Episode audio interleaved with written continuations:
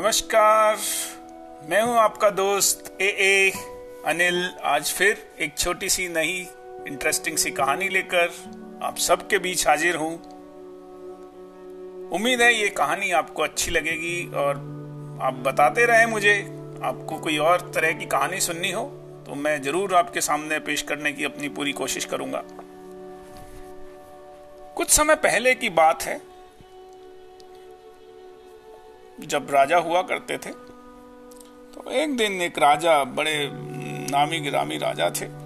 वो अपने वज़ीर के साथ, मंत्री के साथ सैर भ्रमण पे निकले और उन्होंने देखा कि निकलते समय एक किसान, उसकी पत्नी और उसका एक बच्चा इतने खुश थे, इतने एंजॉय कर रहे थे वो अपने परिवार को। हालाँकि उनके पास खाने पीने को बहुत सामान नहीं था, पर जो था उसमें बहुत खुश थे। बहुत ही एंजॉय कर रहे थे वो। और राजा को बड़ा ताजुब हुआ, बोले कि इनको कोई चिंता ही नहीं है, कोई इनके दिमाग में सुकून नहीं दिख रही, इनके चेहरे पे तेज देखो, इनकी मुस्कुराहट देखो, इनका जो सेटिस्फेक्शन है, इनका जो फुलफिलमेंट है, वो देखिए, देखते ही बनता है। और मैं इतना बड़ा राजा, मेरे पास इतना बड़ा महल है, सोने का भंडार है, और सब कुछ जो मैं चाहूँ, वो सब कुछ है, पर फिर भी सुकून शायद नहीं है। ऐसा क्या है इन लोगों के पास? तो वज़ीर जो थे, वो बड़े इंटेलिजेंट थे। उन्होंने कहा, महाराज, ये अभी निन्यानवे के फेर में नहीं पड़े महाराज ने कहा, ये क्या होता है भाई? निन्यानवे का फेर का क्या मतलब है? तो उन्होंने कहा, वज़ीर ने कि आप साहब मुझे कुछ समय दीजिए, मैं आपको बताता हूँ ये। तो वो कहता, ठीक है। तो अगले दिन वो राजा के पास जाता है, बोलता है, साहब, आप मुझे निन्यानवे सोने के कॉइन शर्फियाँ दीजिए। और आ, मैं निन्यानवे सोने के सिक्के और छः महीने बाद अपन फिर मिलेंगे। और मैं आपको बताता हूँ कि कैसे खुशियाँ उनकी क्या कारण है खुशी का और उसको। राजा उनको दे देते हैं निन्यानवे सिक्के। वो जाते हैं और वज़ीर जो है उनके घर के बाहर वो निन्यानवे सिक्के रख देते हैं। अब सुबह वो उठते हैं देखते हैं अरे वाह एक थैली जिसमें सोने के सिक्के तो जो किसान था, वो फटाफट उसका जो चमकते, चमाचम, चमकते हुए सोने के सिक्के देखकर बड़ा खुश होता है। उसकी तो आँखें ही खिली रहती हैं। चमक जो है, वो देखने, देखते ही बनती है। वो गिनता है अपने सिक्कों को, देखता है। एक बार गिना उसने, निन्यानवे। दूसरी बार फिर गिना उसने, निन्यानवे। तीसरी बार फिर गिनता है, फिर निन्यानवे। उसको लगता है ये कैसे हो सकता है? जिसने भी दिया होगा ये गिफ्ट ऐसे कैसे कर सकता है कि निन्यानवे सिक्के मुझे दिए? तो वो अपनी पत्नी को बुलाता है कि शायद मुझसे कुछ गलती हो रही है। जज्बात हैं और थोड़ा एक्साइटमेंट भी है। उसके चलते शायद मैं गिन नहीं पा रहा हूँ, आप जरा गिनो। पत्नी गिनती है, वो फिर निन्यानवे निकलते हैं। वो कहते हैं, नहीं नहीं, आपको भी उतना ही एक्साइटमेंट हो रहा है जितना मुझे है, आप में भी अभी रुको बच्चे को बुलाओ। वो बच्चे को बुलाते हैं। तो फाइनली ये डिसाइड हो जाता है कि ये साहब सिक्के तो निन्यानवे ही हैं। तो, उन सबको लगता है कि यार निन्यानवे का सौ तो पूरा होना ही चाहिए। तो कोशिश करते हैं वो।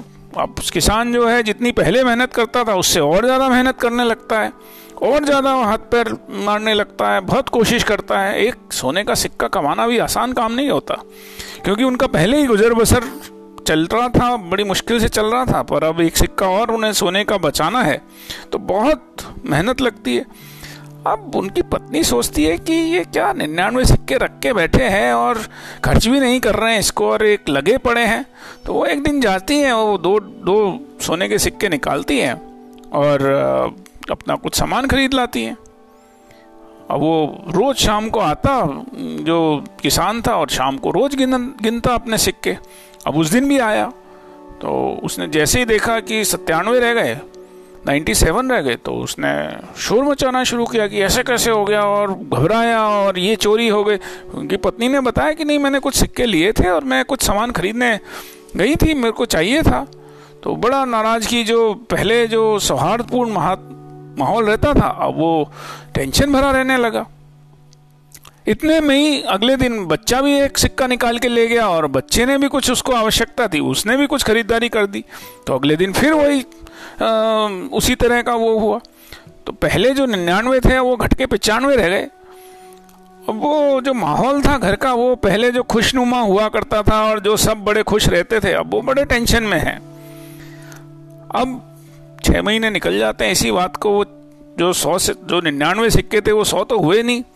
और पचानवे रह गए, साथ ही साथ वो जो ले गए, चार सिक्कों के अलावा जो एक सिक्का नहीं कमा पाने के चक्कर में वो सुकून, जो खुशी, जो उनके घर में जो एक माहौल था, सौहार्द भरा, वो सब अब टेंशन, स्ट्रेस, परेशानी, उसमें बदल गया। अब राजा और वो दोनों निकलते हैं।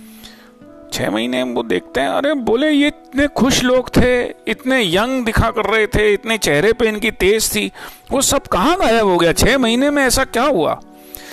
तो वज़ीर बोलते हैं, साहब, अब ये निन्यानवे के फेर में है, और अब ये निन्यानवे के फेर के चक्कर में अब इनकी यह स्थिति बनी हुई है।